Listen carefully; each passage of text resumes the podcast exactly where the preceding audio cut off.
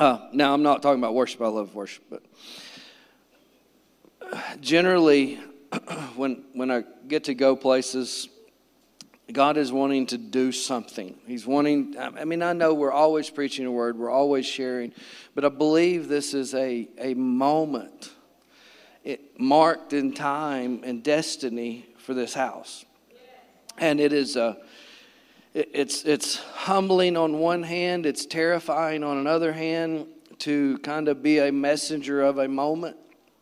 Uh, so, all I, I want to do is just stand in the council of heaven and hear what God is saying. And, and everything I say, no matter how I say it or the, uh, uh, the verbiage that comes, I submit it to the house. I submit it to the house. Even if it comes across authoritatively, I'm still submitting things um, to, to this house. If you have a mask, please lay it aside this morning so we can be real. If you, if you have a, an identity that you kind of put forward, and in, church, sometimes church, it, it makes us start appearing one way because we're not as vulnerable as we should be. So over time, you know, hey, how's it going? It's going great. How are you? Good. I'm praying for you. Thank you. I need it a little bit. You know, you don't talk much about that. And, and, and over time, we've built an expectation everything's good.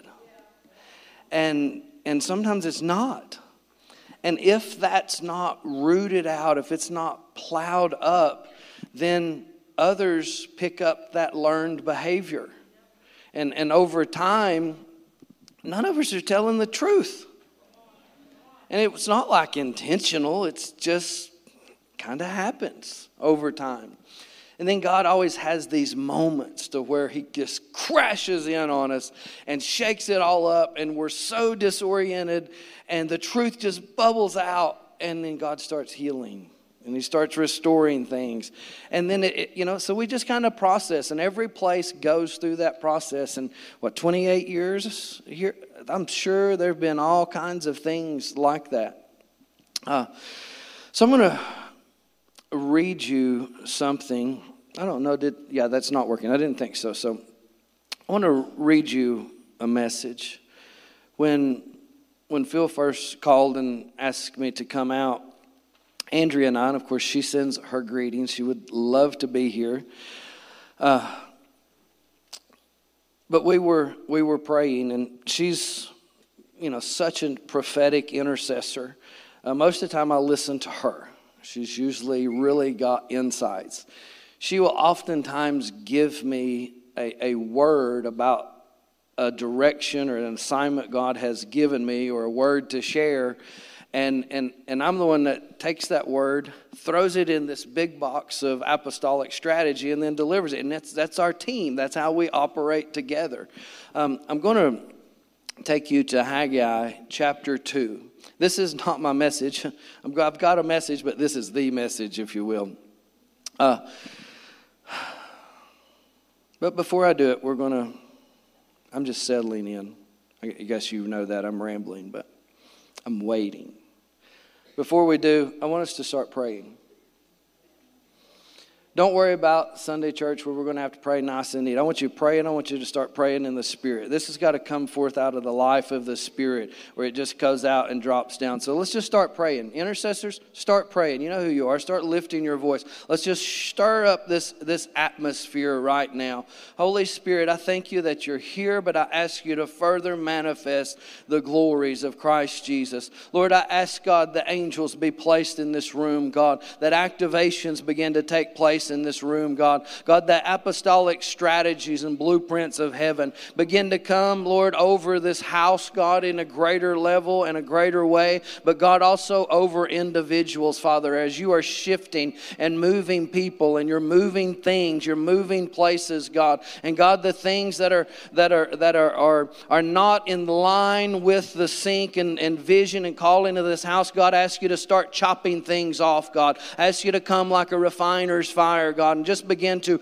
refine things, God. Shake things up, God. This is an apostolic house, and it is an apostolic hub, God, with a regional and city calling, Father. And I ask you, God, to everything that is not on that line, that you shake it off, that you cut it off, that you prune it, God. God, that life goes to where life is supposed to go, God, and things that are draining off and pulling things off from your purposes and intent, God. Ask you to cut them, Lord. I ask you to cut them, God. And even the emotional ties to those things that are so good and had a season, God. I ask you, God, just to begin to remove those. God, we submit to you. I know this house. I know these leaders submit to you, Father. So, God, they're submitting everything on the top chopping block today, God. Everything on the tree to be pruned today, Father. And I thank you that you prune and that you refine, God, for our, our, for our lives, God, that we can walk fully in what you have called, God. So, Holy Spirit, stir up, shake up the house, God. Shake the ground, God. Shake the ground, God. Shake our thinking, Lord. Shake everything, God, and let that which is pure remain. Let that which is kingdom remain, God. Shake us, God, to our very core, God. And God, this morning I ask you that every eye in here would behold Christ standing over this region, God. Lord, as you, just as you spoke over our region and you said you're declaring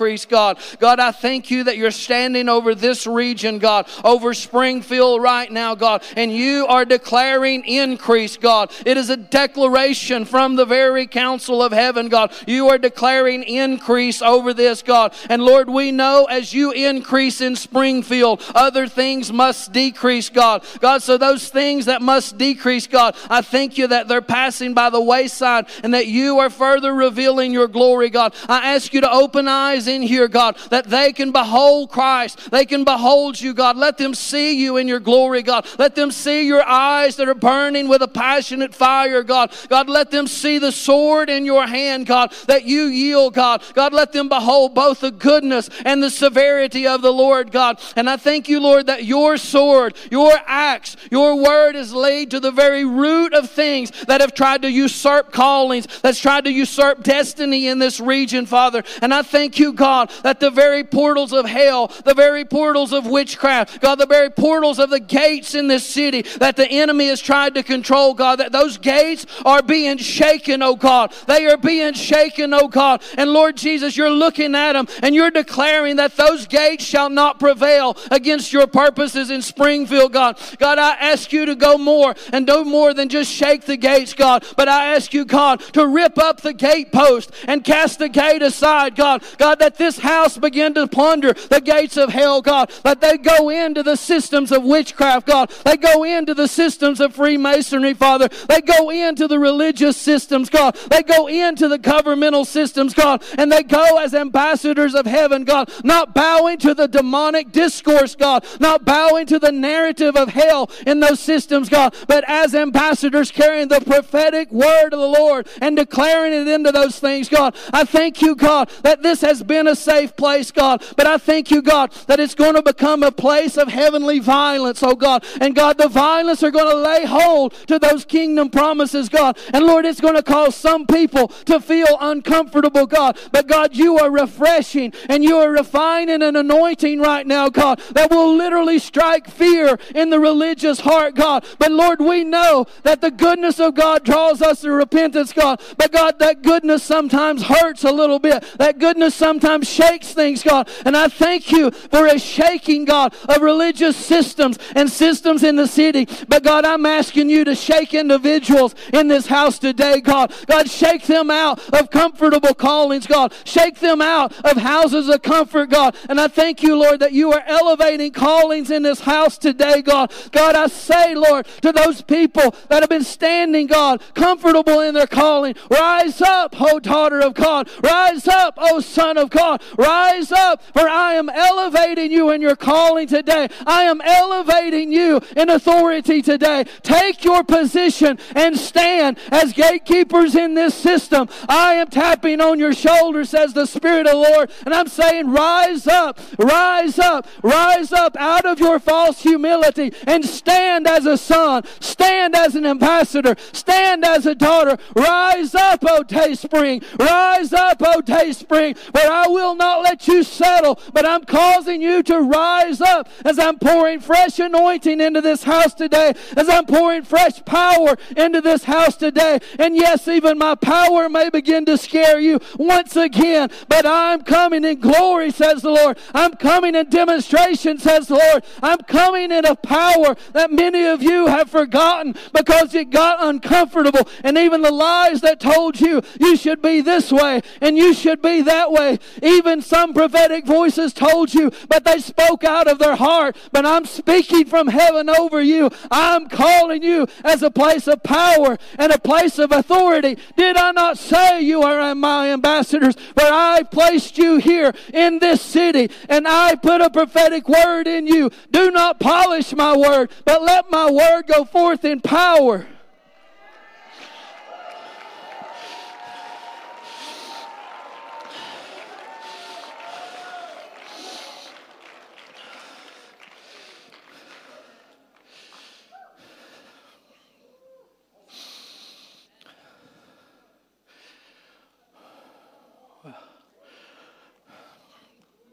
So I had a couple of notes written down. I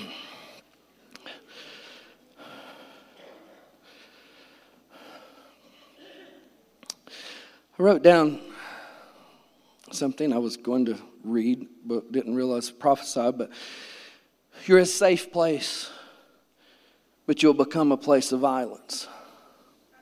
I know that just goes against our thinking, but a place of fire and a place of power. You're going to be set on display, a literal spectacle and a sight to behold. Many are going to come from far and wide to see the fire that burns but does not consume. You've been in a pattern of holding, but that pattern has become complete. Haggai chapter 2. In the seventh year, I mean, sorry, in the seventh month, on the 21st day of the month, the word of the Lord came by the hand of Haggai the prophet. Speak to Zerubbabel, son of Shealtiel, governor of Judah, and the son of Jehozadak, the high priest, and to all the remnant of the people. Just hear what this saying. I, I, I know this context. I understand this, but uh, this is this is a prophetic word. This is something that God is bringing for this moment. I believe in this house. It's speaking to the sons and it's speaking to the remnant. Verse 3 Who is left among you who saw this house in its former glory? How do you see it now? It is not as is it not as nothing in your eyes? Yet be strong, O Zerubbabel declares the Lord. Be strong, O Joshua, son of Jehozadak, the high priest. Be strong, all you people of the land, declares the Lord. Put yourself in their framework of mind. The, the Lord is speaking into things in their heart as they're looking at external circumstances. But He's reminding them of promises that's been given. He's reminding them because we hear, we often have promises. Yay. We often have promises in our lives, but we find ourselves going, see no evidence of that. But the very thought that you're looking for it shows that it remains. Do you hear that? You're looking. I don't see the evidence. Well, how would you even know to look for that type of evidence? That's the evidence that the promise remains. Who is left among you who saw this house in its former glory? How do you see it now? Is it nothing in your eyes? Yet now be strong, O Zerubbabel, declares the Lord. Be strong, O son of Jehozadak, the high priest. Be strong, all you people of the land, declares the Lord. Work, for I'm with you declares the Lord of hosts. According to the covenant that I made with you when I brought you out of Egypt, my spirit remains in your midst. Fear not, for thus says the Lord of hosts, yet once more in a little while I will shake the heavens and the earth and the sea and the dry land. I will shake all nations so that the treasures of all nations shall come in. I will fill this house with glory, says the Lord. The silver is mine, the gold is mine, declares the Lord. The latter glory glory of this house shall be greater than the former, says the Lord of hosts. And in this place I will give you peace.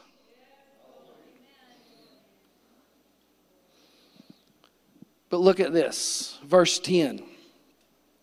On the 24th day of the ninth month,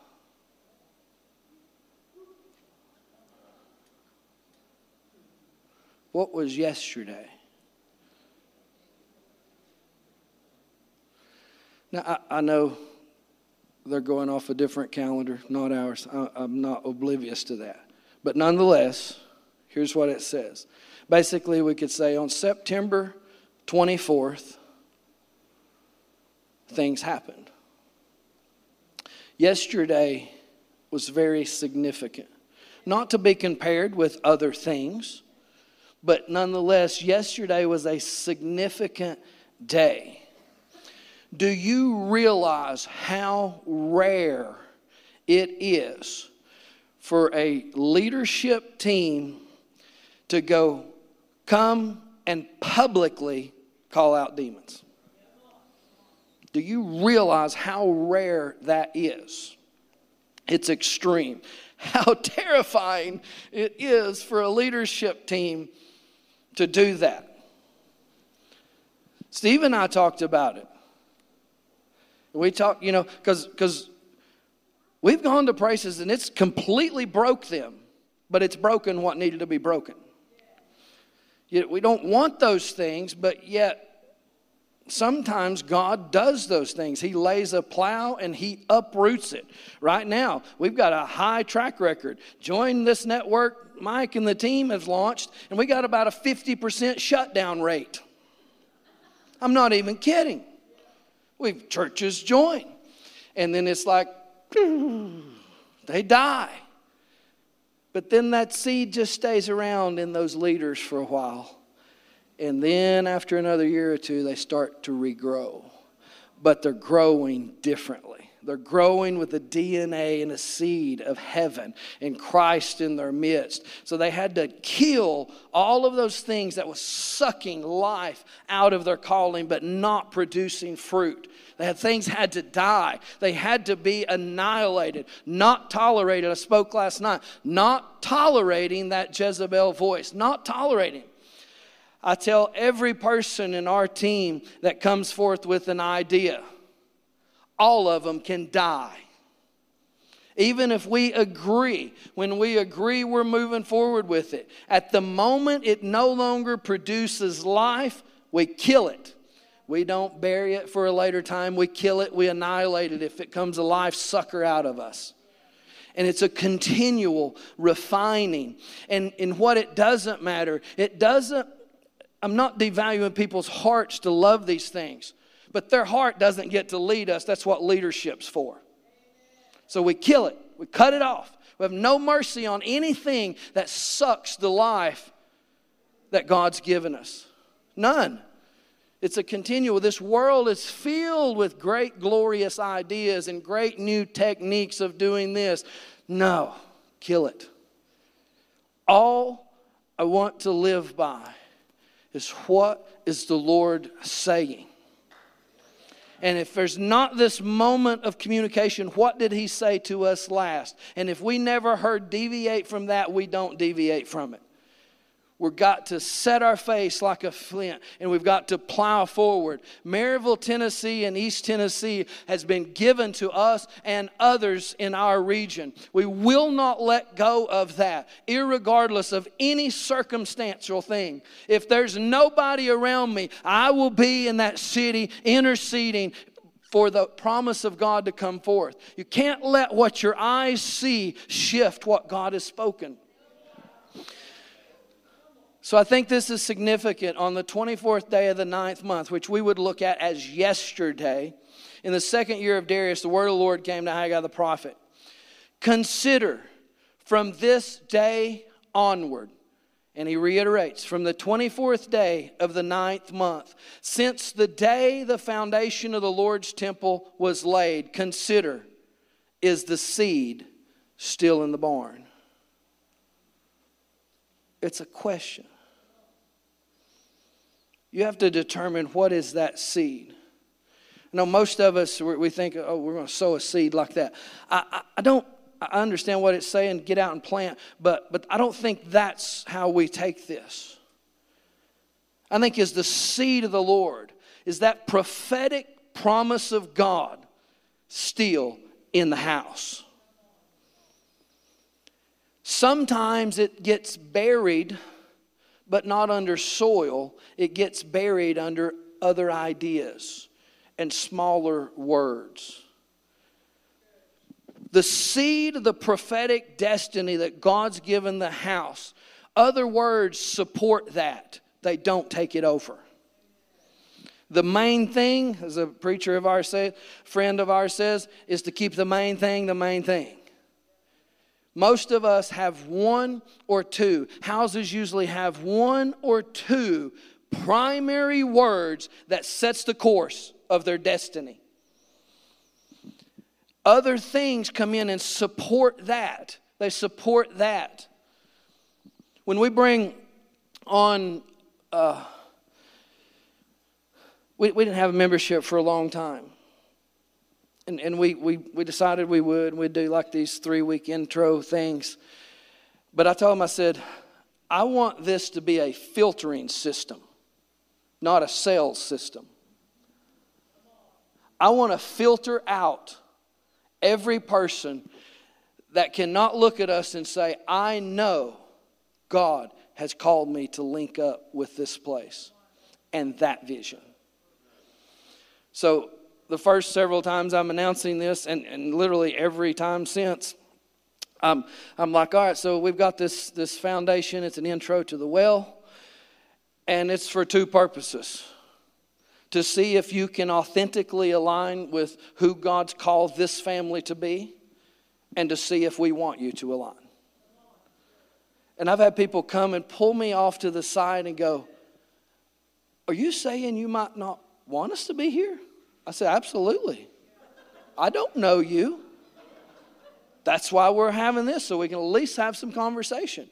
And it literally shocks the modern Christian's mindset. It literally shocks them, but it also tells them we have an order, we have a vision, and we have a mandate.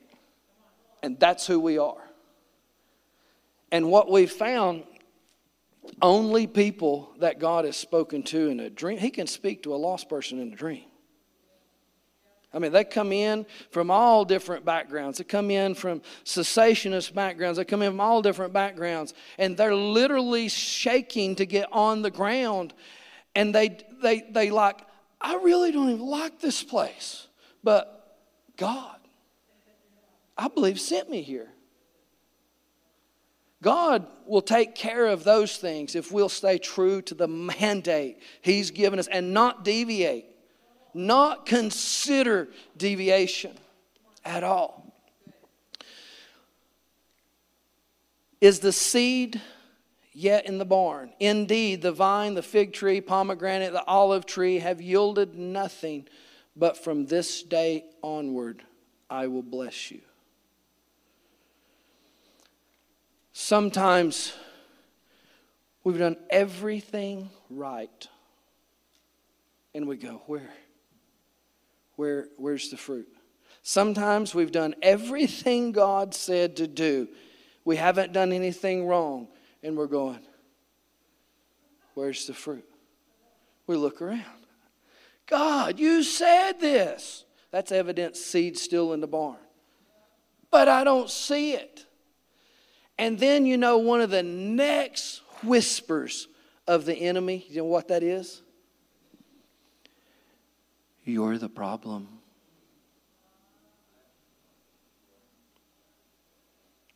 It causes you to question, not the word of the Lord. None of us are going to do that. We're actually looking for it. That's why we're in this position of feeling so vulnerable, sometimes so weak. And we're God, God, you said it. So I know you're true, but I'm not sure I am. Do you know how many times I literally tried to give away Reach International Ministries? Twice. I went to an apostolic leader and I said, God is doing something here. And I know I can't take it where it needs to go. I said, So here, I'm resigning, and I want you to help pick the one that can take this thing. And a godly man, rather than going, Yeah, I'm the one to take it, because that's what I was implying, he just looks at me and laughs and goes, and tears it up and throws it at me. And I'm like not happy about that. I had wrestled with this for months. I was convinced it was the right, humble thing to do. And my false humility got exposed by an apostolic leader that was much, much more mature than I was. And he threw it back at me. About a year goes by. I'm in another country, in India actually, and Haiti's just is rolling. And I'm thinking now, my, my, now I've got divided vision. I mean, I could barely lead it when it was single. Now, now this, the humble thing for me to do is give that part away. So I have to email this time. I don't want another letter thrown. I email this long, beautifully written word explaining, you know, God's called me to do this over here, and this is bearing fruit, and I just feel like I don't have the capacity to lead that as well. Long email, pouring everything in me out. And I get, we'll talk about this later, dot, dot, dot. Later never came. It literally said all that it needed to say. And I just slammed my computer down. And I'm like, God, I don't understand. And he's like, That's exactly right. you don't understand. When we look around and we're not seeing what we know God's doing, because we have a knower that knows what He's going to do. We know those promises, but we're, we're looking. That whisper comes, You're not the one to do this. I've learned something. I give a, I, about the only time God has allowed me to give something away is when it's at its highest fruit producing yield. It's, it's going the way I actually wanted it to go. That was the last time when we were finally able to release it. It was going amazing. That's actually when I didn't really want to. I'm like, God, it's, it's at the height this is happening, and this is happening, and this is happening, you know. And I'm like, you know, you, you kind of showed me I could lead it. And then it's so clear give it away. And then that word starts getting affirmed from all of these other people. And I'm like, now it's hard to give it away. And he's like, yeah, because now you've got your identity wrapped up in it. And I'm like, how do you win, God? I want to give it away, but that's false humility. When you tell me to give it away, it's really hard, and now you're, you're refining my identity. And it's, it seems like a constant internal wrestle. But I'm finding the more actual, authentic relationships that I get to have, those are the ones when people take the mask off and actually talk with you. They're like, yep, that's par for the course. That's normal growth cycles in Christianity. That's normal growth cycles in fivefold ministry. That's normal in leading. And I'm like, kind of wish somebody had told me that a long time ago. And I usually find out actually those are things I heard I was just blinded to because they had to be experiential. It had to go, you know, it couldn't live here. It had to live experientially inside of me. So, this word, the ninth month, the 24th day, but, asking all these questions is the seed still in the barn fruit's not bearing all of these things and you've done this and you've planted this but it's not born fruit but it's like yeah all of that god's saying i get it but from this day on i'm going to bless you the word of the Lord came a second time to Haggai on the 24th day of the ninth month. God was speaking twice.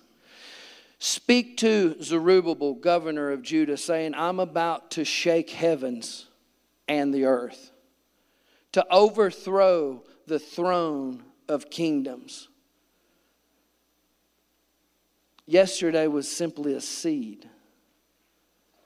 It was simply, it, I don't know, I guess we could call it a seed. We could call it a harvest to some degree, but it was actually probably a harvest but we're not eating that harvest. We're taking that harvest and we're sowing it back in so that it multiplies greatly with the deliverance that took place yesterday and the training and all of those things. I'm about to shake the heavens and the earth. That we think those heavens way up there.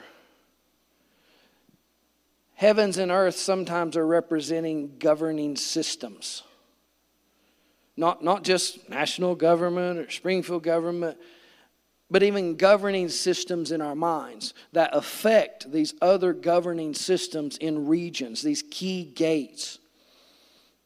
So, if, if I took liberty and paraphrase this, I'm about to shake Springfield and all around to overthrow the thrones of kingdoms, the principalities that influence. I'm about to destroy the strengths of kingdoms that are operating through the nations or the mindsets of the people, overthrow the chariots, the thing, the, the thing that they ride on and control. I'm about to overthrow them, and not just them, but the riders, the ones that are controlling those systems. Their horses and their riders shall go down, every one by the sword of his brother. And on that day, declares the Lord. I will take you, O Zerubbabel, my servant, the son of Shealtiel, declares the Lord, and I'll make you a signet ring, for I've chosen you, declares the Lord of hosts. I believe that's a word for the, the leaders and the elders and the team here that, that you got to look into. something that you get to, to steward. Deliverance is just a thing. It's just it's it's a part of the kingdom like healing, it's a part of it like all of these other things God do. It's an expression of the kingdom. But as I've said all weekend, it is connected to regional transformation. We read scriptures about overthrowing and casting down and rooting up. This it's one of the primary tools that actually does that. Yes, it reveals the goodness of God to that individual and, and it's not comparing healing with deliverance. Yes, they often go hand in hand, but many times healing is, is, is so individual for that person. And even if it happens broad scale in the room, everybody's had that personal touch from the Lord. And I can celebrate with your testimony of healing, but I, I can't experience your testimony of healing. I celebrate with you one thing about deliverance, like you can be healed back there, but one thing about deliverance, especially public deliverance, and I'm not saying all your deliverance needs to be that like this, but that needs to be some level of normalcy for the house. It, now at, at, the well, you know, it's deliverance over here and healing here and salvation here. It's, it's just happening. It's normal in the body.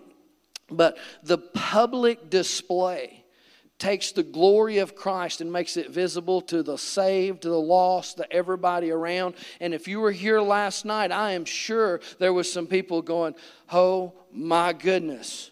Like this is uncomfortable. It is. But think of the lost person that sees that.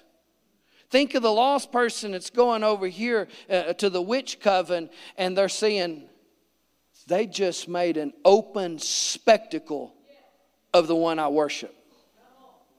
It shakes things at its very core, at its very nature. Um, I think that's what part of that word was violence. I don't want you to think you're losing identity. God's calling you not to love well. But oftentimes, if a thief comes into my house to hurt my family, my love for my family is going to be on great display without hesitation.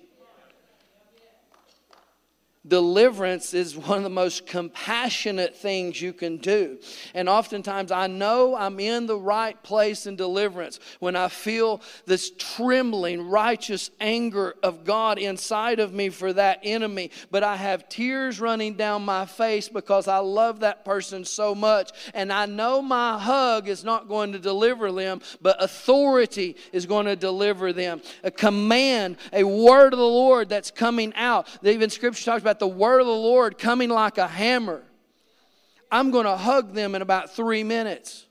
And I'm going to weep with them and celebrate with them here in a few minutes. But right now, it is like a violent act of the kingdom on the front line. This side's hell, this side's heaven crashing in. And I'm being used as that instrument to advance the kingdom of God. But that's on a large scale in an apostolic hub. A large scale. I wouldn't be surprised sometime in the future where this sanctuary is not transformed.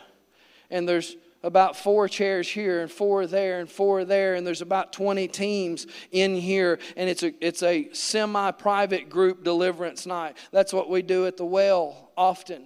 We just transform it and we've got helpers and we've got teams everywhere just walking people through deliverance.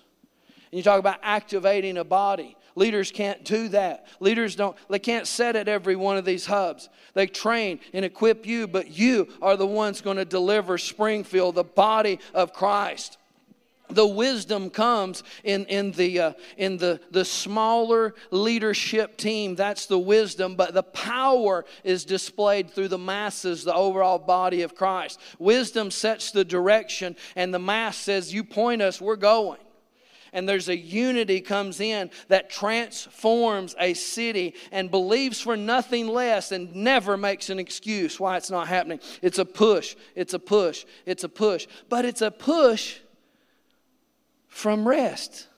As crazy as that is. Yeah, nights like last night, those are those are things that happen. We get tired from those. But I realize every time I'm getting tired is probably because I fail to raise up more. So when I start getting tired on a level, I realize I need to equip more, do less, because I'm taking their job. So now I, am able to, to gauge this. You know, people go, go, go, and they talk about burnout, burnout. Well, yeah, don't get to the burnout place. Go, and when you feel yourself slipping, go, whoa, whoa, whoa. I'm an equiper, not the doer. So now I'm, I'm bringing in four or five and I'm equipping them and I'm saying, okay, this person's wanting delivered. Sit down and deliver them. And they're going, I'm not sure. I'm like, do it. Let me know when you get stuck and put this one out there. And then you've got a whole group over here and now you're not doing, you're just assisting them in their calling, their destiny and it, and it begins to multiply. If it's okay, I'll switch over to my message now. I do have a message, and I'm going to go quickly through it. I believe the Lord gave me the word this morning from the fire. From the fire. Fires can be scary, right? Nobody wants to be burned. Two types of fire there's a destructive fire that burns everything that it touches. And there's a godly fire that's revealed from God's manifest presence. Let's go to Exodus 3 1 through 5. It says, Now Moses was keeping the flock of his father in law, Jethro, the priest of Midian, and he led this flock to the west side of the wilderness and came to Horeb, the mountain of God. And the angel of the Lord appeared to him in a flame of fire out of the bush. So here we know Moses had ran away. Moses had killed a man. He saw the oppression. He moved in the flesh. He murdered someone. Now he's about to pay the price, so he flees out and he's working for his father in law, and the Lord shows up. He looked, and behold, the bush was burning, yet it was not consumed. And Moses said, I'll turn aside to see this great sight, why the bush is not burned. And when the Lord saw that he turned aside, to see, God called him out of the bush Moses, Moses. And he said, Here I am. And then he said, Do not come near. Take your sandals off your feet, for the place which you're standing is holy ground. First thing, and I'm going quick. So the first thing I want you to realize is God called Moses out of the fire the voice of God spoke out of the fire and set destiny in his life, activated him. You know, that thing you did before, you're about to do it on a, a broad scale, but you're not, you're going to do it now from a right heart. You're going to do it from my calling. The bush is burning. There's characteristics of this fire. The bush is burning, but it's not burning up. This, the fire of God does not burn indiscriminately. It doesn't burn everything that it touches. It'll burn up any bad, but it, it brings life. It burns on something, but it doesn't destroy it. It purifies any bad thing that is attached to it, if you will. We want the fire of God. You know, there's this old joke in Christianity don't pray for patience. God, I want patience. I'm not afraid to ask my good Father to give me that. I think some of these things are just cool to say. No, if we trust Him, God, I want discipline. I need discipline. I won't want to be afraid of discipline. You love me. Anything you do is for my good. So people are like, well, you don't know what you're asking for when you ask for the fire of God. Yeah, I do. He's going to burn up everything that's trying to kill me. And what remains is what He's blessed. I'm blessed in the fire of God. I don't want to be afraid of the fire of God. The fire of God, I can't control it. But that means that thinking and that need to control needs burned up. So God send more fire. Sometimes fire hurts a little bit. Other times it's like, thank you, Lord, because you just burn off this thing. It's sucking the life out of me. So purify us, Lord, with, with holy fire. It burns the bad. Moses' call was confirmed out of the fire. God may call some of you shift some of you. A lot of us go, Yep, he's called me. I know, I know he's called me too. This is it. This is good. And then another baptism of fire comes, and there's, there's a, a further revealing of that calling, a further maturing of that calling, a, a next level revelation of that calling, especially when we get in a, in a good place. Like, you know, I was telling you about Haiti, and it's a really good place, and I tried to give it away, but now I don't want to give it away. And now God says, give it away. That was hard. It stripped my identity, what I had built, what I thought was my identity. But it was for my good. Because now we're walking in something greater than we were walking in then. But I was comfortable in that place of identity. I'd finally gone comfortable there. And this, this other encounter with God revealed walking something different it looks different in this season. But there was a maturing of the call, there was a revelation of it that I didn't fully understand. The presence of God, the fire of God sanctified the ground around it, declaring it holy. Springfield will be holy when somebody hosts the fire the fire. The fire is the presence, but the fire is a unique manifestation of His presence.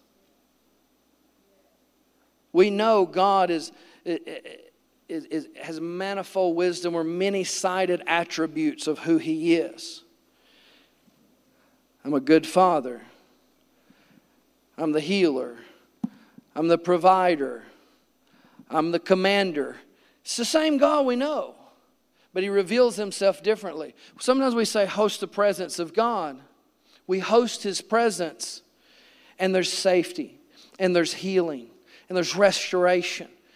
And it's beautiful. It's His presence. We live from there. We love that place.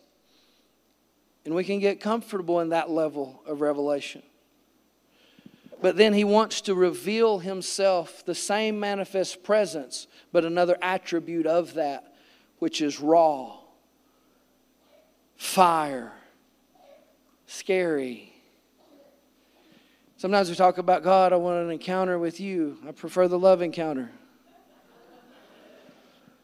But then we get up from this raw encounter and walk with a limp the rest of our lives because we'll never forget the moment He touched us in a unique way. We can get comfortable here. It doesn't devalue this at all, but He wants to take the security that we know Him and trust Him as Father here and show us an attribute of Him that we could not survive in this place had this not taken place first. You don't walk in this fire, you'll burn people in the wrong way if you don't have the love encounter and understand the heart of the Father. But there is another, another revelation of who He is over here that is terrifying. It shakes things, it burns things. The enemy sees the fire and wants to run from the fire. Help me, Lord, get through. So Moses goes back. We know he, he has this deal with Pharaoh and they get delivered. And, and each one of those plagues was striking down one of the gods of Egypt, breaking those things. So Jesus was, or God was literally just putting them to a shame. The world ruling global power at that time, if you will, just striking down false God after false God after false God. So much so they're like, go, get out of here before we all die. So then they get out, and now God is going to take them to a new place. So we're now Exodus 19, 16 through 20. On the morning of the third day, God's about to covenant with his people. On the morning of the third day, there were thunders, lightnings, a thick cloud on the mountain, and a very loud trumpet blast. And I skipped a whole lot of this, so, so that all the people in the camp trembled. Then Moses brought the people out of the camp to meet God and they took their stand at the foot of the mountain. Now, Mount Sinai was wrapped in smoke because the Lord had descended on it in fire. I want you to think of Moses calling from the burning bush. Moses was called from the fire. He dialogued with God from the fire. He re- received instruction from God's manifest fiery presence that was resting on the bush. Moses was about to lead corporately a whole group of people into the same encounter that he had. Moses knew the fire. He knew he could talk to God in the fire. It's how God had revealed himself to him. Moses is like, hey, you're all going to come into the fire. And that's what this setting is at this moment. Each person, they're about to receive that same type of anointing from the fire, that same calling from the fire. When Andrew and I, when we launched the well, it was literally launched out of various encounters and words with God. And we knew the only way we could lead a people with our calling is to lead them in a similar encounter with God. They had to experience that same type of revelation. I couldn't have this experience over here with God and try to lead from those impartations and deposits if they didn't have a similar encounter. So, as a team, we, our, our top prayer is when they walk in, they experience the raw, authentic power of God. In that, there's the love encounter, there's this encounter, there's deliverance, all that. I don't know what it is, but they experience God in a way they've never experienced Him. And typically we find out, yes, God is unique, but, but it's similar ways that we experienced Him in our journey. And that creates a connection, it creates a dialogue, and it puts us on the same mandate forward. Then the smoke, verse 18, the smoke of it went up like the smoke of a kiln, and the whole mountain trembled greatly. And as the sound of the trumpet grew louder and louder, Moses spoke, and God answered him in thunder. We're going to jump over to Deuteronomy right now and get the rest of the story. This is going to paint a picture for you. When you heard the voice out in, in chapter 5, verse 23, when you heard the voice out of darkness, while the mountain was ablaze with fire, all the leaders in your tribes and your elders came, and you said, The Lord our God has shown us his glory and his majesty. We've heard his voice from the fire. They had the same encounter, if you will, that Moses had. The voice came out of the fire. The mountain was burning, but it was not consumed, but they responded differently. They were afraid. Today, we've seen a person can live even if God speaks to him, but they were afraid. They were afraid of the fire. They were afraid of the encounter. That never, I'm sure they had heard Moses talk about how he was called. And I'm sure they started like, yeah, we want to experience God like that until it came. And it began to shake everything that they had perceived it would be like. It was different. Same God, but their perceptions to cause them to be afraid. But now, why should we die? This great fire will consume us, verse 25 says. We will die if we hear the voice of the Lord our God any longer. Sometimes we hear the voice of God, go, hey, go give them a hug. And that's good. But the same voice says, Hey, cast that demon out of him. We're like, Ugh. It's the same God, different response. Because we get comfortable in some ways, He reveals Himself to us. We all do, that's normal. When I had my love encounter just a few rows back, right over there, the liquid love, the tangible liquid love of God poured over me and transformed my whole life. Three years later, Randy Clark lays hands on me, and I am trembling in total fear and in literal pain, shaking violently. And I'm saying, God, this hurts. You're hurting me. And he says, Do you want me to stop? My initial thoughts, please. But I said, more grace, more power. And it was more intense. And the cycles, cycles. God, you're hurting me. My neck hurts. I'm literally in my own spit. My face is pressed on the stage. Most of you go, guys, go, that's deliverance. It wasn't. And I'm, God, it hurts. You're hurting. My neck hurts, God. My stomach hurts, God. I think you're going to kill me. Do you want me to stop? More grace, more grace, more power. Two hours. I was agonized. I had to have a lot of counsel with Steve after. My chest was bruised.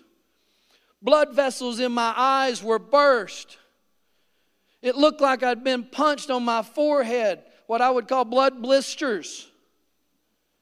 I woke up in the middle of the night, the same thing. God, it hurts. Do you want me to stop? More grace, more power. I was much more comfortable with the liquid love of heaven going, ah, every soul, every cell of my being is touched with the glory of my Father let me bask. And then I'm over here wallowing in my own spit, becoming so humble and understanding the goodness and the severity of God. Things happened that day a lot, I can't even begin to transcribe. But one of the things I learned was the fear of man started breaking that I didn't even know was there. It started breaking. I still have those tendencies to what are they going to think? But I go, God, the council of heaven, I want to stand in your presence right now. I want to be reminded of your goodness and your severity. That I don't choose my own calling, that I don't get to choose my own path, God, but you called me and you gave me a yes, God. I belong first to you, God. And I want to love people not the way they feel they need to be loved, but love people the way you say love them. So, God, if it's hug them and kiss them, I'm going to hug them and kiss them. If it's confront and cast demons out, I'm going to confront and cast demons out. When you say yes, I'm going to say yes. When you say no, I'm going to say no. And I don't get an explanation all the time. Because He decides. We get input. He will listen to us. He's not afraid of our why questions. He's not afraid of any of our questions. And oftentimes he'll give an explanation because he's thankful that we're even care enough to ask. But the ultimate it's got to go where you, go, you say. I do what you do. And if you're not saying and you're not doing, that means you're giving me permission to choose. And I'm grateful for that too. But now, why should we die? This great fire will consume us. We'll die if we hear the voice of the Lord our God any longer. For what mortal has ever heard the voice of the living God speaking out of fire as we have and survived? Go near and listen to all the Lord our God says and tell us whatever the Lord our God tells you, we'll listen and obey. God, give us rules. We don't want relationship because your fire scares us. I'm going to just give you these last few scriptures. Matthew 3 1 Behold, I send my messenger, and he'll prepare the way before me. And the Lord whom you seek will suddenly come to his temple. But who can endure the day of his coming? Who can stand when he appears? For he's like a refiner's fire, like a fuller's soap. He will sit as a refiner and a purifier of silver. He'll purify the sons of Levi. He'll refine them like gold and silver. They will bring offerings in righteousness to the Lord. Even Jeremiah said, The word of the Lord is like a fire shut up in my bones. There is a revelation that only comes out of the fire. Only comes out of the fire. John says in Matthew 3:11, "I baptize you with water for repentance, but he's who's coming after me is mightier than I, and he will baptize you with the Holy Spirit." And many of us stop. And fire. I don't know what the fire God looks like for you. There's certain characteristics that you can describe, and I can say that's the fire. At the well. We were in service one day, and I just looked and I saw this small flame all across the altar. And I had the church, let's say yes to the fire. Let's say yes to the fire. And people began coming. Because I was asking God, I said, I want the marked, I want you to show me the marked characteristics of this house. We all have our distinctions. I want to know what is the marked characteristics of the well. I know there's this and this and all of these are good, but I want that unique factor that you that, that you're doing in this house in this family. And it was said he said the fire, the baptism of fire, the fire, the fire. I'm finishing this, I promise.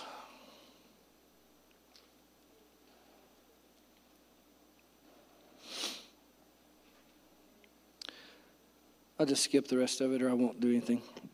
Let's, let's stand on our feet.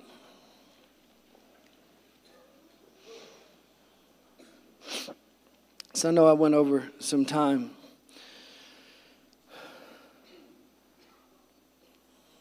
I'm willing to pray for those of you that feel a touch of fire. As soon as I pray, some of y'all will begin to feel fire and it can be scary. More grace, more fire. The fire's for your good. Callings come forth from the fire. Revelations come forth from the fire. Same God, same presence, just a different revelation of who He is. Invite Him to come in fire on your life and don't be afraid. Ask Him. I don't want you to have just a baptism of fire. I want you to become a burning bush. That that fire will rest upon you but not consume you, but the voice of the Lord will speak out of that fire and call a city to repentance. Let Springfield become like Moses and approach this house and go, I see the fire, but the building's not coming down and let them hear the voice of the Lord come out of the fire, saying, This region belongs to me.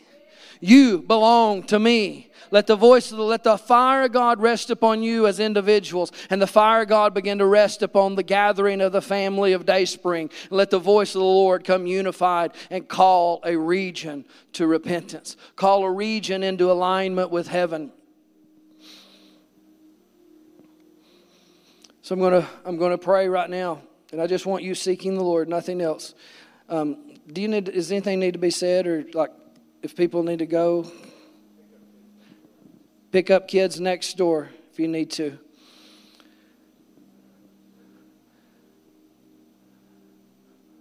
But I think this is a marked moment, and I think a baptism of fire is going to come on many of you.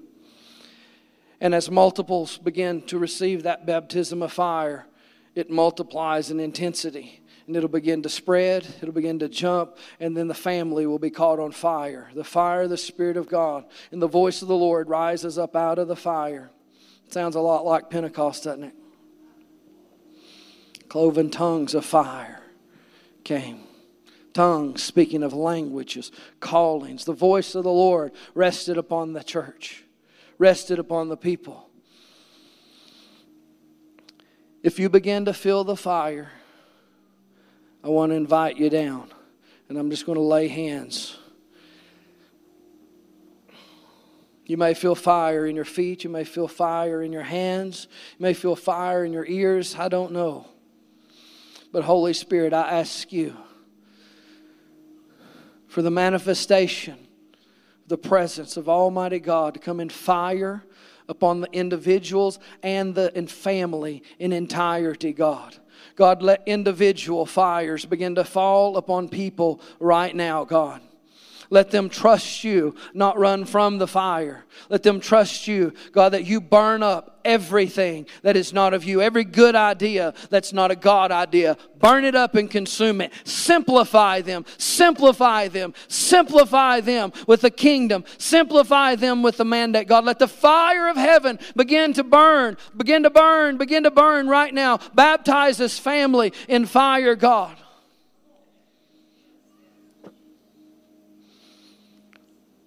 It may start small.